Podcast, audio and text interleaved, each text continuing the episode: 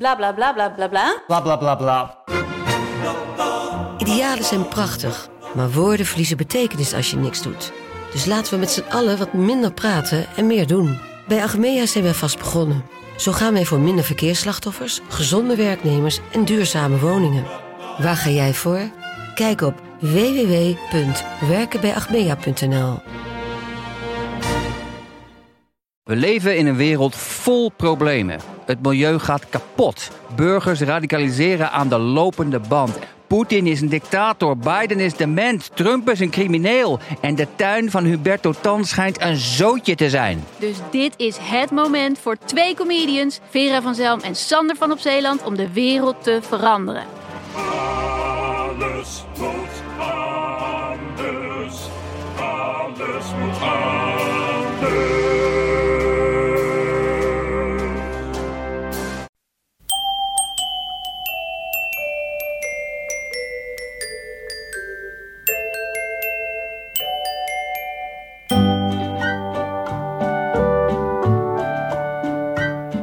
Welkom bij aflevering 295 van Echt Gebeurd.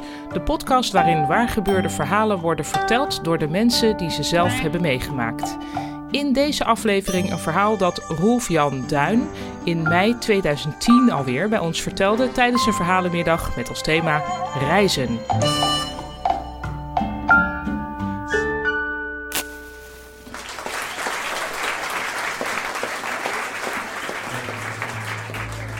Goedemiddag. Een tijd geleden werd ik gevraagd voor, ehm, voor, deze, ehm, voor deze dag. Om hier met jullie een verhaal te delen, een, verhaal te vertellen. En ehm, er werd mij uitgelegd wat het concept was: een, een echt gebeurd verhaal. En het eerste wat ik dacht was: ja, wat nou als ik een, een verzonnen verhaal vertel? Wat nou als ik lieg? Wat, wat, wat gebeurt er dan? Nou, werd met te kennen gegeven: dat heeft het publiek snel genoeg door. De zaal straft je dan ongenadig af. Nou, dat vond ik zo'n eh, interessant gegeven. Dat bij wijze van experiment ik bij jullie ehm, ben en een onvervalst broodje aap verhaal ga vertellen. Het verhaal speelt zich af in Indonesië. Laat ik bij het begin beginnen. Het was een jaar geleden. En ik had een, ehm, ik had een vriendinnetje. En eh, gelokt door foto's in de, reis, eh, in de reisgidsen van tempels en, en stranden en rijstvelden. besloten wij om naar, ehm, naar Bali te gaan, een reis naar Bali te boeken. Nou, wat gebeurde? Het ging uit. En daar zat ik met een, eh, een ticket naar Bali en een gebroken hart. Enfin, goede raad wat duur. ehm, wat, eh, maar ja, ik, ik, had toch dat ticket en ik had wel even zin om even eruit te zijn. Dus ik dacht, ik ga een eentje, ga ik naar Indonesië. Zo gezegd, zo gedaan. En op Bali aangekomen bleek inderdaad dat alle foto's uit de reisgidsen die bleken te kloppen.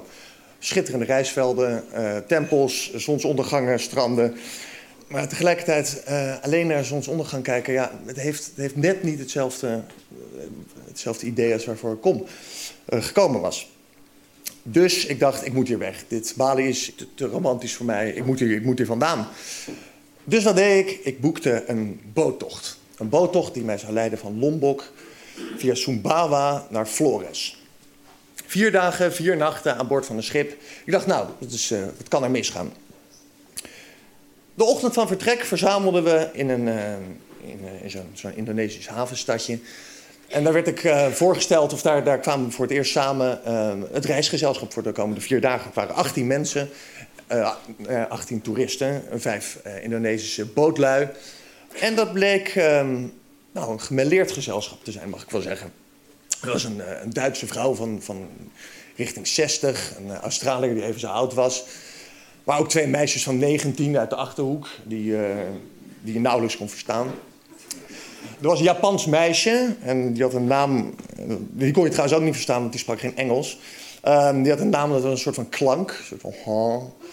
En ehm, er waren ook drie eh, Argentijnse broers.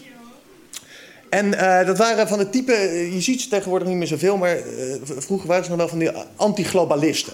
Gewaad in doeken, en die doeken zaten overal. En dan hadden ze ook met rare kapsels, en dan was dit kaal, en dan hadden ze hier wat lang haar, en dan hadden ze een- dreadlock en zo.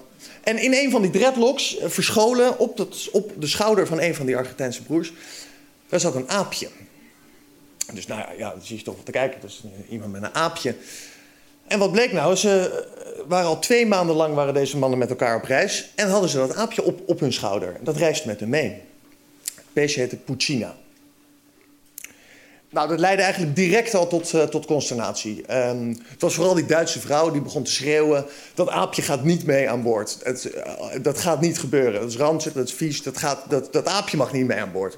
Nou, andere mensen vonden er ook wat van. Andere mensen vonden ook niet dat het aapje mee moest. Die broers wilden natuurlijk wel dat het aapje meeging. Kortom, dikke ruzie en de reis was nog niet eens begonnen.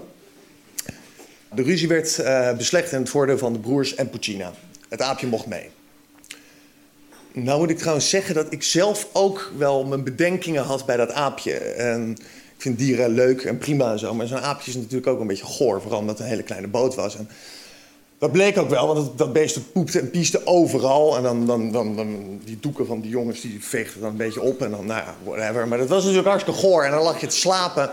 En dan uh, op van die matjes op het dek. En dan, uh, nou, dan kwam die aap die kwam dan s'nachts op je gezicht zitten. En die sloeg je dan een beetje weg. En dat, nou ja, uh, dat was natuurlijk een heel gedoe. En als je aan het eten was, dan was Puccina er ook altijd bij. Kortom, um, nou, het was heel wat, zo'n reis met een aapje, dat, dat kan je begrijpen. Maar gedurende die reis, want we, we zaten natuurlijk vier, vier dagen aan boord... Uh, begon het aapje ook wel een beetje... Ja, het had, had ook wel iets natuurlijk. Het was eigenlijk best wel gezellig, want uh, die jongens die waren echt allerliefst tegen dat beest. En dan gingen ze zwemmen en dan, hield die, dan, dan zwom dat beestje mee... en het hield zich dan vast aan zijn dreadlock. En uh, ze hadden op een gegeven moment zelfs een vlot gebouwd voor, voor dat beestje. Dus dan gingen we snorkelen. En dan een, op dat vlot zat dan dat kleine, kleine aapje, zo'n aapje of zo. Um, en het gaf onze boot ook wel een soort van status natuurlijk. Dan, kwamen we aan bij een ander, uh, dan zagen we een ander schip ergens. En dan, uh, ja, dan keken we toch wel even van, hé, hey, uh, wij zijn die boot met het aapje. En dan zag je mensen ook kijken van, een aapje. Dus het, het, het, had, het had ook wel wat. Het was eigenlijk best wel gezellig. En op een gegeven moment begon iedereen ook een beetje zelf aan dat beestje te plukken. Er was ook verder niet zo heel veel te doen. Dus iedereen zat een beetje, ontvlooide dat beestje en zo. En het was eigenlijk, Puccina werd eigenlijk een van ons. Nou, vier dagen gingen voorbij en uh, de laatste dag was aangebroken. En daar, gingen we, daar kwamen we aan op een van de, de hoogtepunten van onze reis, het eiland Komodo. En ik weet niet um, of jullie Komodo kennen, ongetwijfeld niet, maar het enige waar het bekend van is, is de Komodo-veraan. Um, nou, laat ik jullie wat vertellen over de Komodo-veraan. Dat is een soort van kruising tussen een, uh, een, kruising tussen een hagedis en een, en een krokodil. Het is een verschrikkelijk lelijk beest, ze zijn vier meter groot. En, en, en ja, ze, van die klauwen hebben ze, die lopen daar heel rustig uh, over dat eiland. Er zijn maar 2000 Komodo-veranen in het wild. En die wonen niet toevallig allemaal op het eiland Komodo. Kortom, het was best wat om te zien.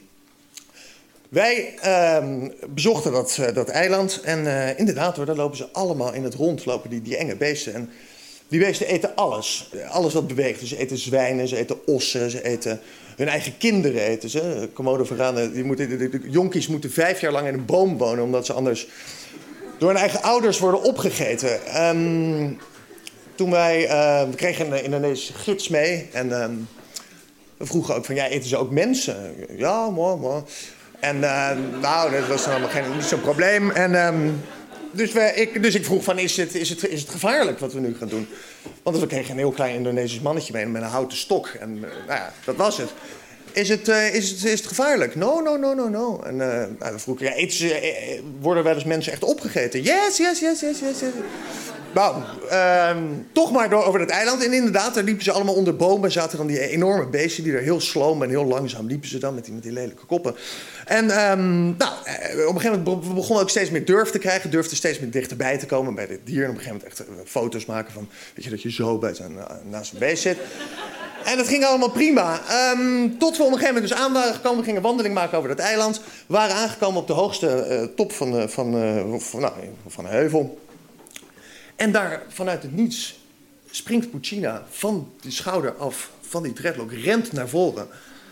En wat er toen gebeurde, het was als een film, worden geritsel in het hoge gras. En, en daar was een, een aanval van een splitseconde, het kan niet meer dan één of twee seconden zijn geweest. Daar komt zo'n zo'n vreselijke commode vooraan aanrennen en... Puccina. En het enige wat we nog zagen was de staart van Puccina uit dat beest. En, en, en de volgende slikkende beweging zal ik nooit vergeten. Want zo heel langzaam zagen we door die keel... zagen we ons aapje verslonden worden. Ja, het, het, was verschrikkelijk. Uh, worden... Uh, ja, nee, ik mag niet eens lachen. Nee, het was echt verschrikkelijk. Er was gekrijs, er was hysterisch gehuil. Er was... Eh, de, de, drie broers die, die wenden hun hoofd af, die durfden niet te kijken. Um, Juan, die was alleen maar foto's aan het maken. Die, die, alles was vastgelegd, dat was dan wel weer mooi. En, en, en, en, en, ik stond ook te kijken van, nou ja, ja dit, is, dit is een topverhaal. Maar dit is wel, maar dit is verschrikkelijk. Uh, en, um, nou ja... Nou, en daar stonden we dus. En, en die commode vooraan, die zat daar dus nog... Eh, die hebben hele langzame spijsvertering. Dus die, die, die, die lag daar nog voor de komende paar uur op dat pad van ons. Dus nou, daar moesten we omheen en dat was nog heel gedoe. En ja, dus, ja zwijgend uh, liepen we verder en daalden we weer af. En, en die Argentijnse broers die waren, die waren helemaal kapot. En er mocht niet meer gepraat worden over Puccina. Het, had nooit, het was nooit gebeurd. En, nou ja, wij voeren door en we kwamen aan uiteindelijk op, bij Flores ons einddoel. En ehm, nou, die avond gingen we dan met z'n allen uit eten. En, de stemming was nog steeds een beetje down. En ja, daar zaten we dan in dat havenstadje daar in, uh, in Flores. De laatste avond, de bonte avond. En, en, we zaten daar wat... Uh, ja, we aten en we, we, dronken wat. En we kenden elkaar al vier dagen. Dat was echt een band. Maar het werd eigenlijk maar niet gezellig die avond. Het, werd maar, bleef een beetje een bedompte sfeer eigenlijk hangen. We kwamen er eigenlijk achter dat we ook helemaal elkaar niet zo heel veel te melden hadden meer. En, ja, we namen wat onhandig afscheid van elkaar, zoals het dan gaat. Van, ik zie je op Facebook of ik zie je op mijn mail of zo. Um, ik heb nooit meer iemand van die hele groep daarna nog gezien. En eigenlijk die avond, toen liep ik in mijn eentje liep ik naar huis, naar mijn, naar mijn, naar mijn hostel. En toen leerde ik dat... Ik dacht van ja, eigenlijk die Puccina, waar we in het begin zoveel ruzie om hebben gehad... Waar we, wat, ons, wat ons als groep bijna al voor, bij aanvang van de, van de trip eigenlijk deed splijten ja, dat was eigenlijk hetgeen geweest wat, wat ons eigenlijk ook al die tijd gebonden had. En dat wil ik jullie meegeven vandaag. Misschien is, zijn in dit hele leven wel de dingen die ons het meest verdelen, uiteindelijk de dingen die ons het meeste binden.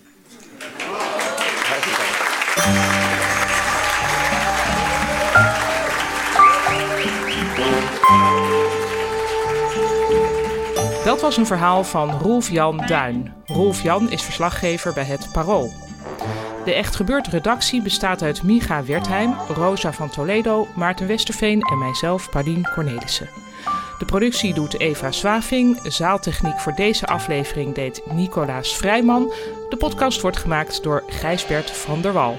Dit was aflevering 295. Volg ons op de socials, geef ons sterren in je podcast-app en als je de komende tijd ineens bang bent dat je wordt opgegeten door je ouders Ga dan voor de zekerheid vijf jaar in een boom zitten.